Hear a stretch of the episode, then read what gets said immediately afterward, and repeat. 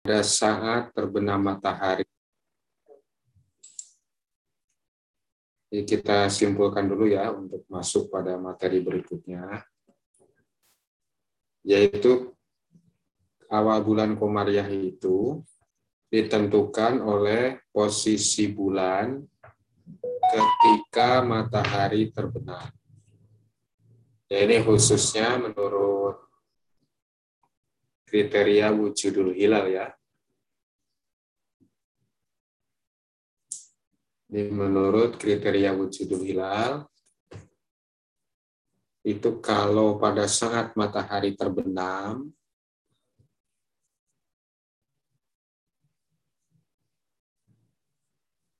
bulan masih di atas ufuk, berarti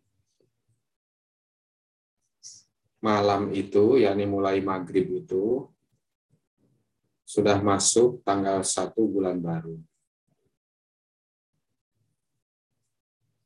Sebaliknya, kalau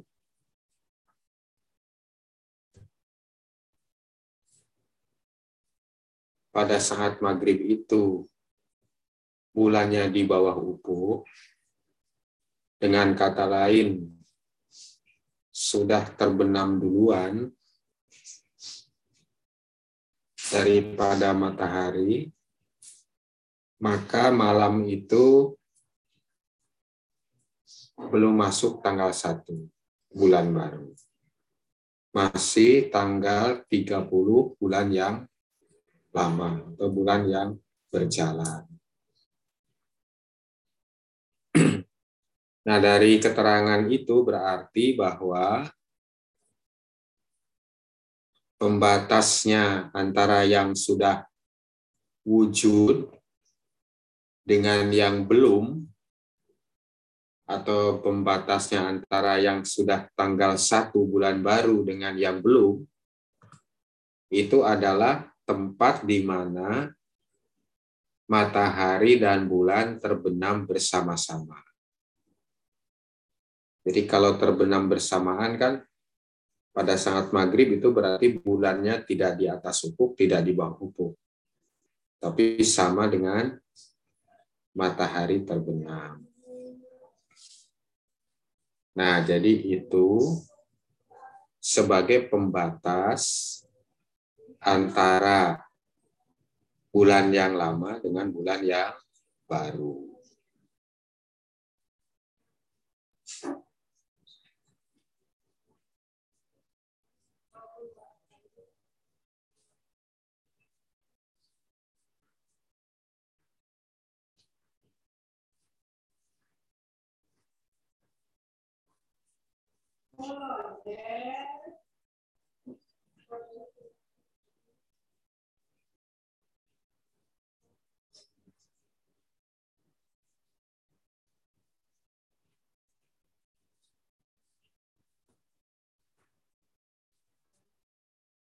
Nah,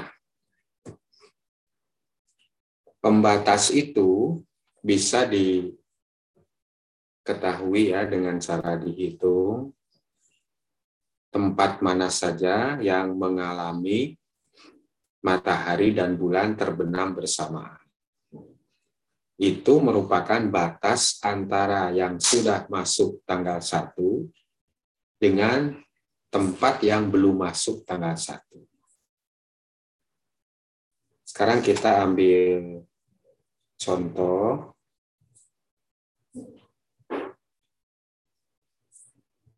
Nasir mudah-mudahan bisa muncul ya.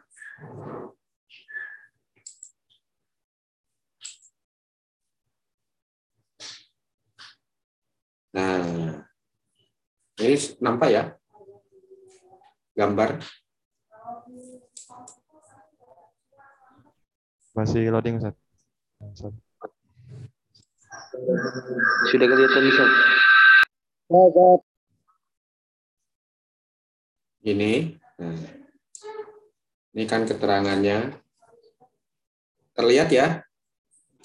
Terlihat, Ustaz. Ya. Nah, ini keterangannya kan garis batas tanggal 1 Sawal 1439 Hijriah. Jadi dulu dulu ini ya. Menurut wujudul hilal. Ini contoh. Nah, jadi ada keterangannya. Garis tebal merah sama dengan garis batas tanggal wujudul hilal. Nah, jadi garis ini ini garis batas tanggalnya. Nah, jadi seperti ini.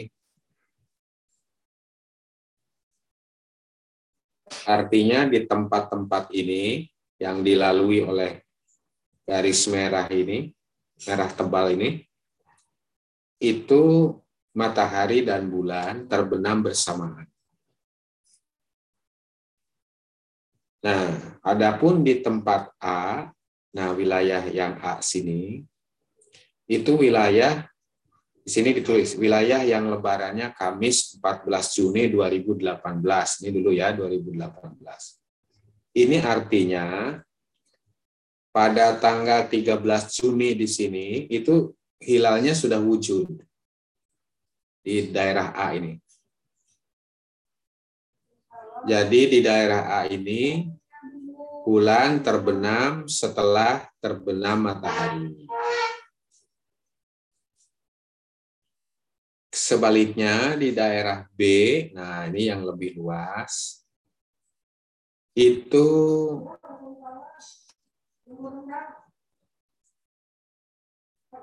terbenam bulannya itu mendahului terbenam matahari. Sehingga di tempat B ini dinyatakan belum wujud pada tanggal 13 Juni itu. Sehingga tanggal malamnya tanggal 14 itu tidak tanggal 1 Sawal di sini. Masih tanggal 30 Ramadan. Tanggal 1 Sawalnya baru masuk esok harinya. Nah, jadi ini namanya garis batas tanggal kalau kita menggunakan kriteria wujudul hilal. Jadi bisa begini garis batas tanggal. Tapi tidak setiap bulan seperti ini, itu berubah-ubah. Baik bentuknya maupun posisinya berubah. Nah, misalnya kita lihat ya, sekarang kita lihat yang lain. Jadi ini sudah garis batas tanggal. Yang di bagian A udah tanggal 1, yang di bagian B belum tanggal 1. Yang di bagian A hilal sudah wujud, yang di bagian B ini hilal belum wujud pada saat terbenam matahari. Jadi dunia ini terbagi dua. Ada yang sudah masuk tanggal 1 Sawal, ada yang masih tanggal 30 Ramadan pada hari yang sama. Nah, ini namanya garis batas tanggal uh, wujudul hilal. Sekarang kita cari lagi misalnya untuk garis batas tanggal lainnya ya.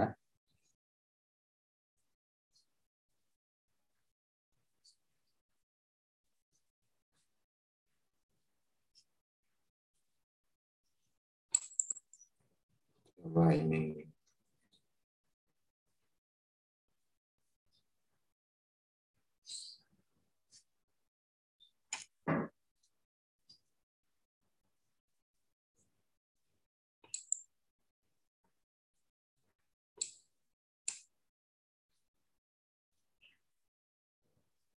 Ananya yang desain sudah anu sudah berubah belum? Masih tetap yang tadi? Ya, Ustaz masih tetap. Ya, bentar kalau gitu tak ubah dulu.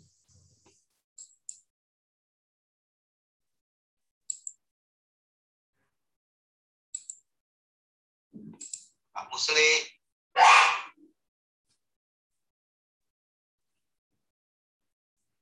Nah, coba lihat yang lain ya.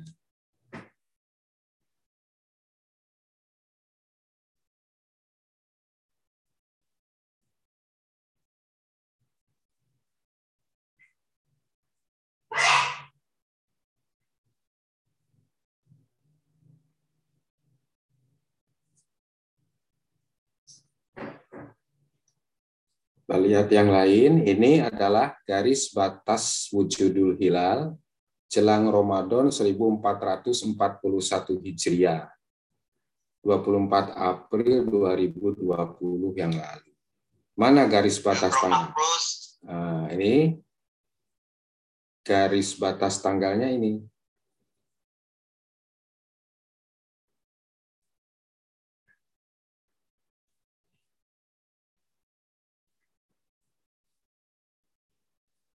Nah, jadi yang A ini termasuk Indonesia ya, sudah masuk tanggal 1.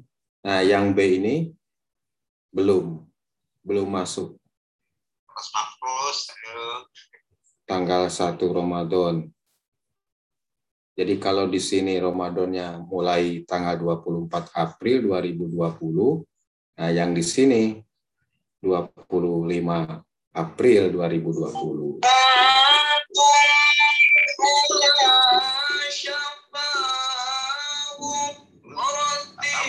Jadi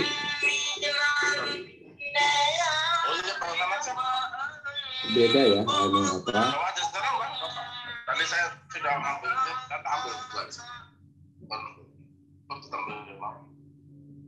Mas Makrus.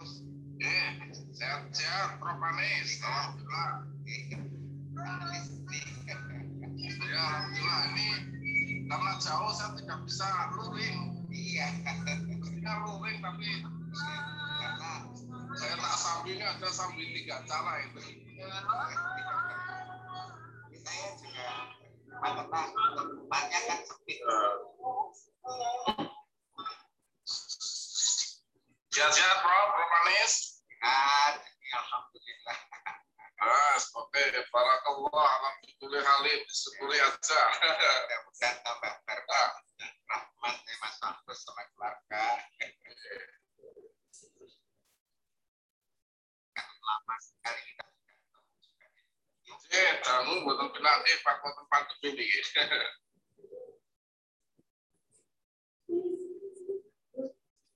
Pakai dalam nih, Prof. Anis? Ya, dari rumah ini. Nah, ini kalau tong dalam Bantul nih.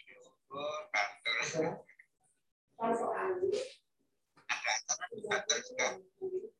Dalam? Ada acara di Bantul.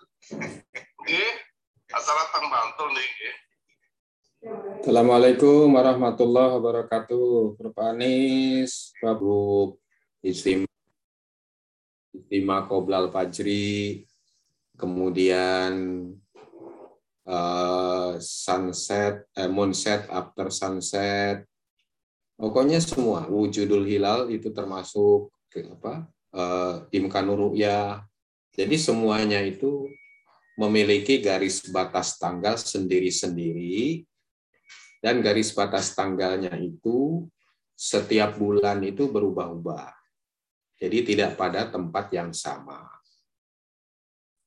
Kalau yang sama terus itu, itu yang garis batas tanggal internasional itu, yang garis batas tanggal yang sering disebut dengan IDL, IDL, International Deadline, yang berkisar di bujur 180 derajat itu.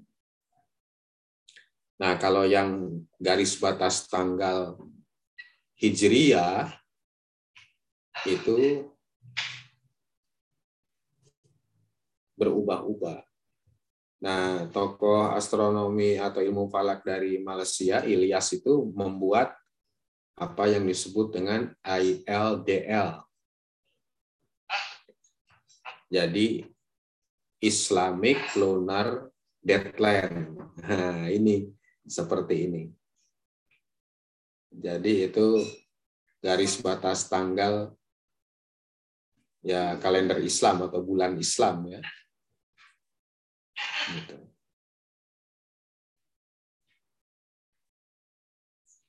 Nah, ini ini yang jelang Ramadan. Kemudian ada juga sudah ini sudah nampak yang baru ya, yang jelang Ramadan ini ya. Masih garis batas, Ustaz. Hah? Masih garis batas wujudul hilal. Garis batas yang mana? Ya jelang jelang Ramadan Ustaz. Ah ya. tuh. Nah ini kan batasnya nih.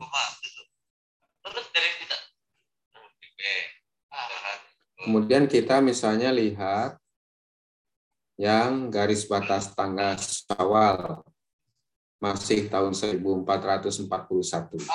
Nah, ini garis batas tanggal ini. Tahun 2020. Mirip ya dengan yang tadi ya. Tapi tidak sama, ini hanya mirip aja. Nah, yang tadi kan tahun 2018. Nah, ini juga begini. Yang A ini itu pada hari apa namanya? pada hari Jumat eh pada hari Jumat malam itu maghrib itu tanggal 22 Mei itu hilalnya sudah wujud. Sehingga satu sawalnya Sabtu 23 Mei.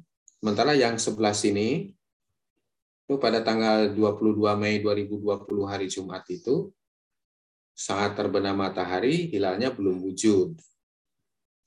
Oleh karena itu malam itu dan keesokan harinya Sabtu itu belum anu belum tanggal satu tanggal satunya baru esoknya lagi yaitu hari Ahad tanggal 24 Mei 2020.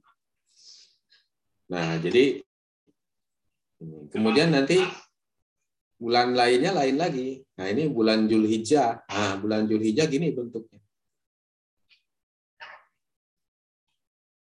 Nah, ini yang wilayah A ini pada Senin tanggal 20 Juli 2020 itu pada saat maghrib hilalnya sudah wujud. Maka hari Selasa udah masuk tanggal 1 Julhijjah. Sementara di sini pada hari Senin 20 Juli maghrib itu hilalnya belum wujud. Maka hari Selasa itu belum tanggal 1 Julhijjah. Tanggal 1 Julhijjahnya baru hari Rabu. Tanggal 22 Juli 2020. Nah, jadi begitu ada yang namanya garis batas tanggal dan setiap bulan berubah-ubah, setiap tahun berubah-ubah, tidak selalu sama. Lalu kesimpulannya bahwa setiap bulan itu di permukaan bumi ini atau di dunia ini ada apa namanya setiap hari ada ada dua tanggal. Jadi ada yang sudah masuk tanggal satu ada yang masih akhir bulan. Nah oleh mestinya tanggal-tanggal berikutnya ya berbeda juga. Nah jadi seluruh sistem kalender Hijriah atau sistem kalender Komariah itu semuanya apa namanya membelah seperti ini sehingga tidak terpenuhi apa seperti kalender Masehi yakni satu tanggal dalam satu hari itu enggak. Nah, selanjutnya oleh karena demikian maka kemudian seperti Muhammadiyah dan tokoh-tokoh lain mengusulkan agar supaya ada kalender yang satu hari satu tanggal di seluruh dunia. Bukan satu hari Nah, lalu lahirnya belakangan ini walaupun belum diakomodir oleh negara-negara ya, tapi sudah di apa namanya dikemukakan, dibahas yang disebut dengan kalender Islam global. Nah, kalau kalender Islam global batas tanggalnya sama dengan batas tanggal internasional yang konvensional itu yang IDL itu internasional deadline itu yang di garis apa 180 derajat itu. Nah, jadi itu. Nah, maka kemudian kita memasuki pada era baru mengusulkan atau merancang yang disebut dengan kalender Islam global atau kalender Islam internasional. Supaya di seluruh dunia ini lebarannya pada hari yang sama. Mulai Ramadan pada hari yang sama. Tanggal 1 Julhijjah pada hari yang sama. Tidak seperti ini. Nah, seperti ini beda-beda. Ya, jadi bukan hanya wujudul hilal ya, sudah disebutkan tadi, berbeda-beda seperti ini itu semua semua kriteria yang ada kecuali ya kriteria yang kalender Islam internasional atau kalender Islam global. Nah, kita akan masuk nanti pada kalender Islam global itu. Nanti bisa di supaya bisa dipelajari ya.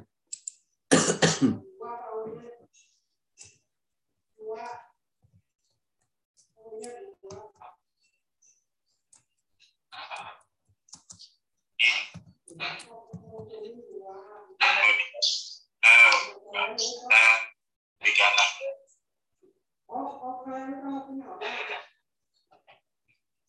sekarang coba kita cari dulu ya. Nanti, sudah, sudah sampai pantai selatan.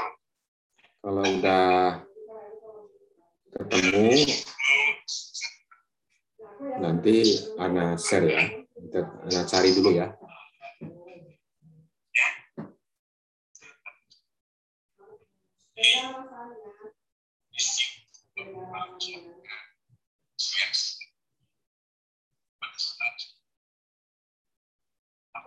Prof. Mahrus ini acara prodi ya?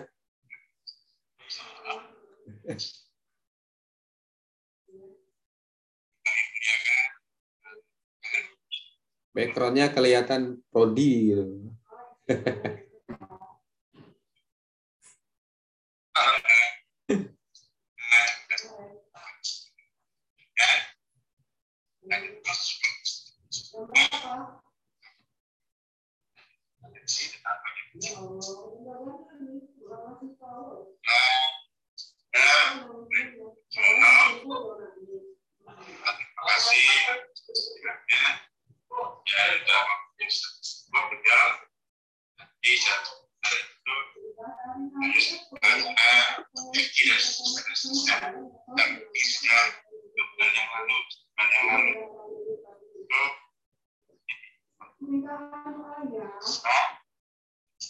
Oke, ini tak coba ya. Cari yang lebih mudah.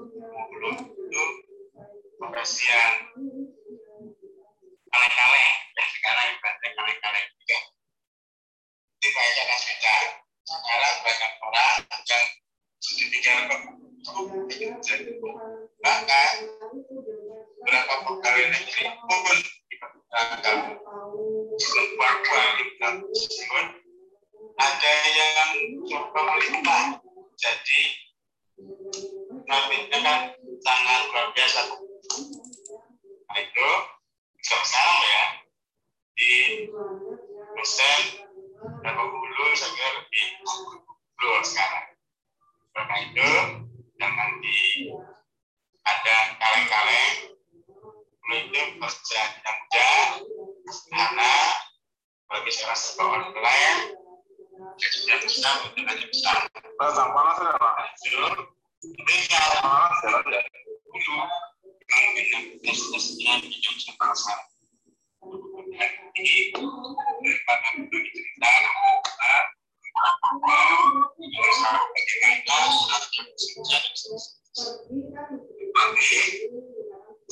sebagai jalan sekarang lebih banyak dialog dan nah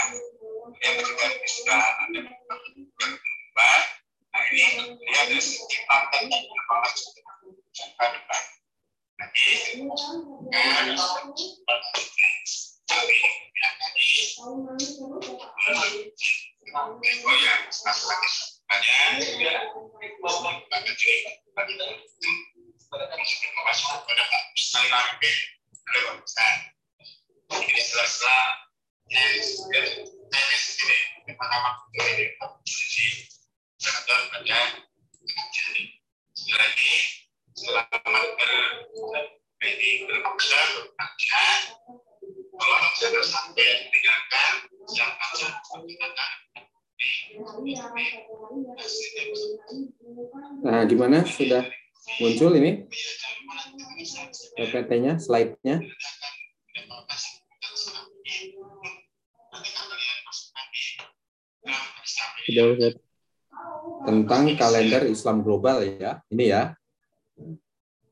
Sudah lihat ya? Sudah Ustaz. Jadi kalender Islam global itu prinsipnya satu hari hanya ada satu tanggal di seluruh dunia. Nah, sederhananya begitu. Satu hari hanya ada satu tanggal di seluruh dunia. Tidak seperti tadi. Kalau tadi kan beda-beda itu. Ada wilayah yang sudah tanggal satu, ada wilayah yang belum pada hari yang sama. Bahwa hari itu memang bergulir dari timur ke barat. Misalnya sekarang hari Sabtu. Ya di Amerika kan masih hari Jumat. Ya, tapi di sini misalnya sekarang tanggal 1. Terus tanggal 1 juga mengikuti hari Sabtu ini. Sehingga nanti di Amerika pun begitu masuk hari Sabtu itu berarti tanggal 1. Nah, jadi satu hari maksudnya di situ adalah satu-satu hari dalam arti nama hari itu sama. Kalau tanggal 1 Ramadannya Sabtu, hari Sabtu, ya di mana-mana hari Sabtu, meskipun hari Sabtu itu bergulir dari timur ke barat kan gitu. Nah, itu yang dimaksud kalender Islam global. Terus prinsip kalender Islam global. Prinsipnya satu penerimaan hisab. Jadi untuk menyusun kalender Islam global tidak bisa dengan ru'yah. Harus dengan hisab. Maka ada prinsip penerimaan terhadap hisab. Apa yang dimaksud dengan penerimaan terhadap hisab itu? Artinya A, hisab sebagai metode perhitungan atau penyusunan. Nah, jadi hisab diterima sebagai metode perhitungan. Kemudian yang kedua, hisab diakui sebagai sarana yang sah untuk menentukan waktu ibadah. Kenapa? Karena kalender Islam global ini yang dihitung berdasarkan hisab itu itu digunakan untuk ibadah. Itu artinya bahwa hisab harus diterima sebagai sarana yang sah untuk menentukan waktu ibadah. Nah, selama ini kan ada pandangan yang hisab itu ya hanya untuk menghitung saja, untuk menentukan satu Ramadan ya dasarnya ru'yah. Hisab itu hanya untuk membantu ru'yah. Jadi yang diterima sebagai sarana yang sah untuk menentukan tanggal satu Ramadan, satu Syawal dan seterusnya adalah ru'yat kan gitu. Nah untuk kalender Islam global tidak bisa begitu karena ru'yat nggak bisa. Nah, harus hisabnya, hisabnya berarti harus diterima sebagai sarana yang sah untuk menentukan waktu ibadah. Nah ini prinsip yang pertama. Lalu prinsip yang kedua, transfer imkan ya. Nah, jadi ini kalau kita semula misalnya Muhammadiyah menggunakan wujudul hilal, maka kalender Islam global itu kategorinya nanti kriterianya imkan ru'yat. Tetapi bukan imkan ru'yat dengan kriteria atau parameter yang digunakan oleh Kementerian Agama Republik Indonesia atau pemerintah Indonesia sekarang bukan. Tapi ada nanti parameter atau kriteria imkan ru'yatnya ada. Jadi transfer imkan ru'yat maksudnya apa? Memperlakukan imkan ru'yat bukan hanya untuk yang sudah imkan, tetapi juga untuk yang belum imkan. Di misalnya di satu tempat sudah memenuhi kriteria imkan ru'yat. Di tempat lain ada yang tidak. Nah, yang tidak ini mengikuti yang sudah imkan ru'yah. Tidak ada cara lain karena untuk menyatukan itu. Jadi yang sudah imkan mengikuti yang eh, yang belum imkan mengikuti yang sudah. Seperti dalam wujudul hilal misalnya yang belum wujud di Indonesia umpamanya Indonesia terbelah gitu ya. Nah, kan ada yang sudah wujud, ada yang belum. Nah, yang belum wujud mengikuti yang sudah wujud. Sehingga nanti misalnya katakanlah di Jawa, Madu, Jawa, Sumatera, Kalimantan, Sulawesi misalnya, Nusa Tenggara sudah wujud misalnya sudah tanggal 1 Ramadan. Nah, sementara Maluku dan Papua belum. Nah, maka yang belum ini harus mengikuti yang sudah supaya jatuhnya hari ya pada hari yang sama. Nah, kalau ini diperluas jadi skalanya dunia ini bukan Indonesia ya. Kalau wujudul hilal kan skupnya masih Indonesia.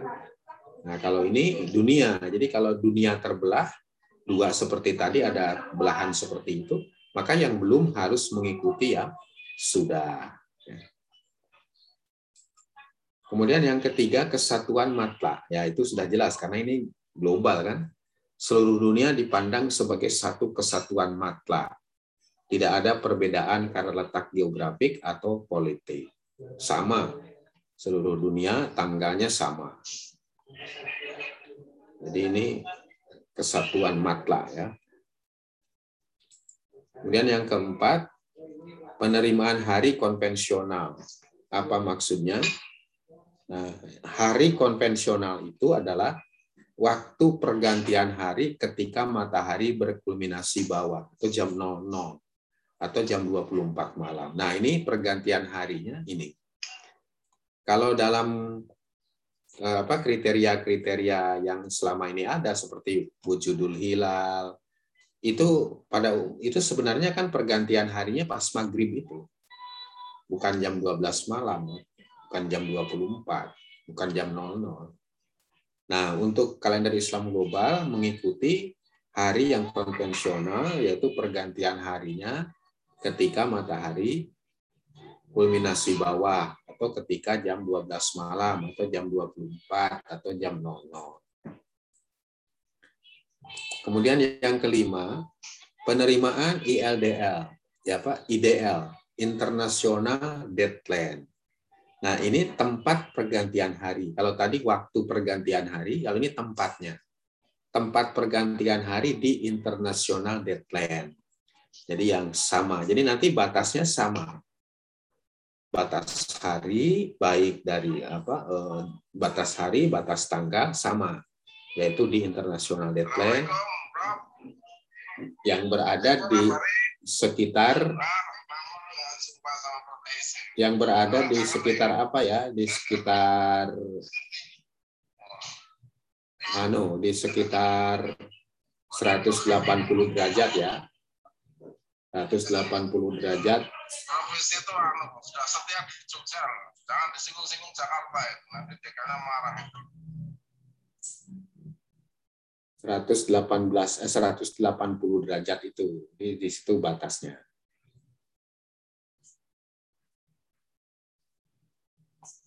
Kemudian yang berikutnya eh, tadi prinsip-prinsipnya ini ya ada lima ya. Satu, saya anak ulangi. Satu, penerimaan hisab. Dua, transfer imkan rukyat. Tiga, kesatuan matla. Empat, penerimaan hari konvensional.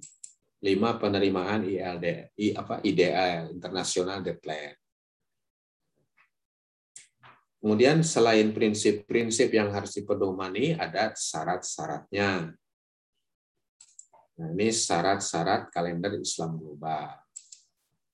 Satu syaratnya tadi imkan ru'yat sebagai syarat validitas kalender. Keabsahan dari kalender itu kalau sudah memenuhi imkan ru'yat. Nah, ini tidak lain adalah untuk mengapresiasi semangat ru'yat ya. Kemudian menghargai wilayah timur. Biasanya wilayah timur tertinggal. Di wilayah barat sudah apa? Sudah imkan, timur belum. Nah, lalu yang timur dimasukkan ke barat. Kenapa tidak pakai yang lain misalnya wujudul hilal dan seterusnya. Nah, ini imkan ru'yat ini salah satunya kalau imkan ru'yat itu memang mengapresiasi semangat ru'yat. Tapi bukan ru'yat itu sendiri ya. Imkan ru'yat itu hisab. Tapi dia mengapresiasi semangat ru'yat. Kemudian menghargai wilayah timur. Lalu syarat yang kedua, ijtima atau nyumun. Nah, imkan ru'yat itu harus sudah terjadi ijtima matahari dan bulan. Sama ini seperti wujudul hilal ya. Sudah terjadi ijtima matahari dan bulan. Selambat-lambatnya sebelum terbit fajar di wilayah paling timur. Wilayah paling timur itu wilayah New Zealand. Ya. New Zealand. Jadi ijtima itu harus sudah terjadi pada saat itu selambat-lambatnya sebelum terbit fajar di wilayah paling timur di New Zealand. Kemudian yang ketiga, tidak menunda awal bulan. Artinya, tidak menunda masuknya bulan baru di kawasan barat yang sudah imkan ru'yat. Jadi kalau di kawasan barat sudah ada imkan ru'yat, ya tidak boleh ditunda, harus masuk tanggal satu semua. Dengan alasan misalnya di timur belum imkan, kita tunda, tidak bisa. Jadi harus kalau sudah masuk imkan ru'yat di mana pun, itu harus masuk tanggal satu, termasuk wilayah yang belum imkan ru'yat. Kemudian yang keempat, tidak memaksa masuk awal bulan. Maksudnya, tidak memaksa masuk bulan baru di kawasan timur yang belum mengalami ijtima. Nah, ini pertimbangannya jadi di kawasan timur harus sudah ijtima. Makanya tadi ijtimanya itu boleh asal apa eh, batasnya sampai di timur itu sebelum menjelang terbit fajar atau sebelum terbit fajar, sebelum subuh ya. Nah, itu. Jadi kalau yang barat itu tidak boleh ditunda kalau sudah imkan ru'yat. Yang di timur itu tidak boleh masuk bulan baru kalau belum ijtima. Terus gimana kalau terjadi timur belum ter, belum masuk ijtima pada saat jam 12 misalnya. Nah, atau pada saat terbit fajar. Nah, terus gimana? Di barat sudah imkan ru'yat. Nah, ini belum belum ada kasus yang seperti itu ya. Nah, kalau ada kasus seperti itu, kemungkinannya nanti diberi solusi. Mungkin bisa saja. Nah, wilayah timurnya seperti apa? Karena ini e, berbandingannya antara imkan ru'yat dengan ijtima, bukan imkan ru'yat dan imkan ru'yat ya. Jadi tidak terlalu sulit ini. Kalau imkan ru'yat dengan imkan ru'yat kan susah itu mengkompromikan. Kemudian yang berikutnya kriteria awal bulan kalender global tadi ya kriteria ruyatnya terutama. Apa? Kriterianya sudah terjadi ijtima. Jadi istimewa terjadi boleh pada H min pada hari H min satu atau pada hari H sebelum pajar di kawasan paling timur. Boleh di hari H, tetapi sebelum terbit pajar di kawasan paling timur. Ya, ini tambah kata terbit ya biar jelas. Terbit.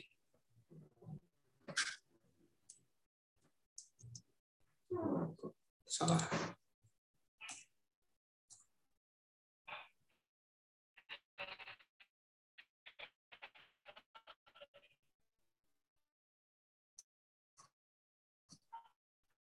Ya, sebelum terbit fajar di kawasan paling timur.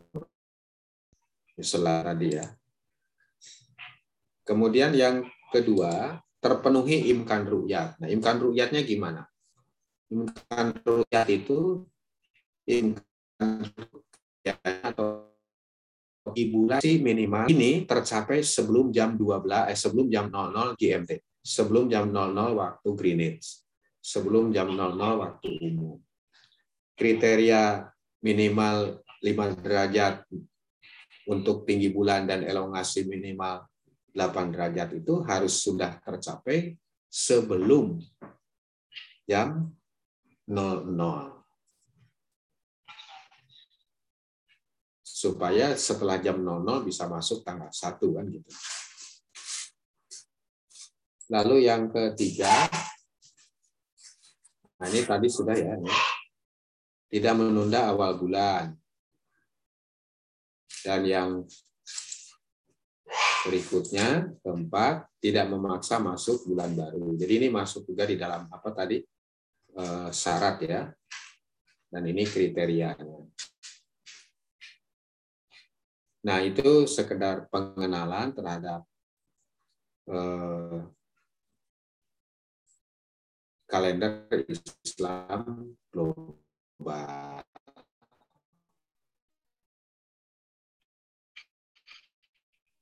Ya. Ini nanti Ana akan classroom ya. Tadi upload di Google Classroom. Nah, silakan ada pertanyaan.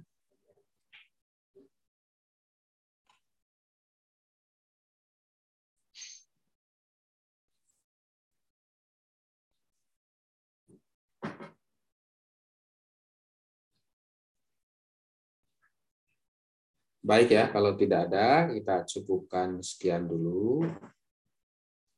Terus nanti Ana minta informasi ya, siapa yang tidak hadir, sakit atau izin atau kendala sinyal lewat WA ya, lewat WA grup. Biar jelas nanti. Nah, untuk kali ini kita cukupkan sampai di sini pertemuan kita. Mari kita akhiri dengan hamdalah. Alhamdulillahirrabbilalamin. Assalamualaikum warahmatullahi wabarakatuh. Waalaikumsalam. Waalaikumsalam warahmatullahi wabarakatuh. Jazakumullah khairan. Waalaikumsalam warahmatullahi wabarakatuh.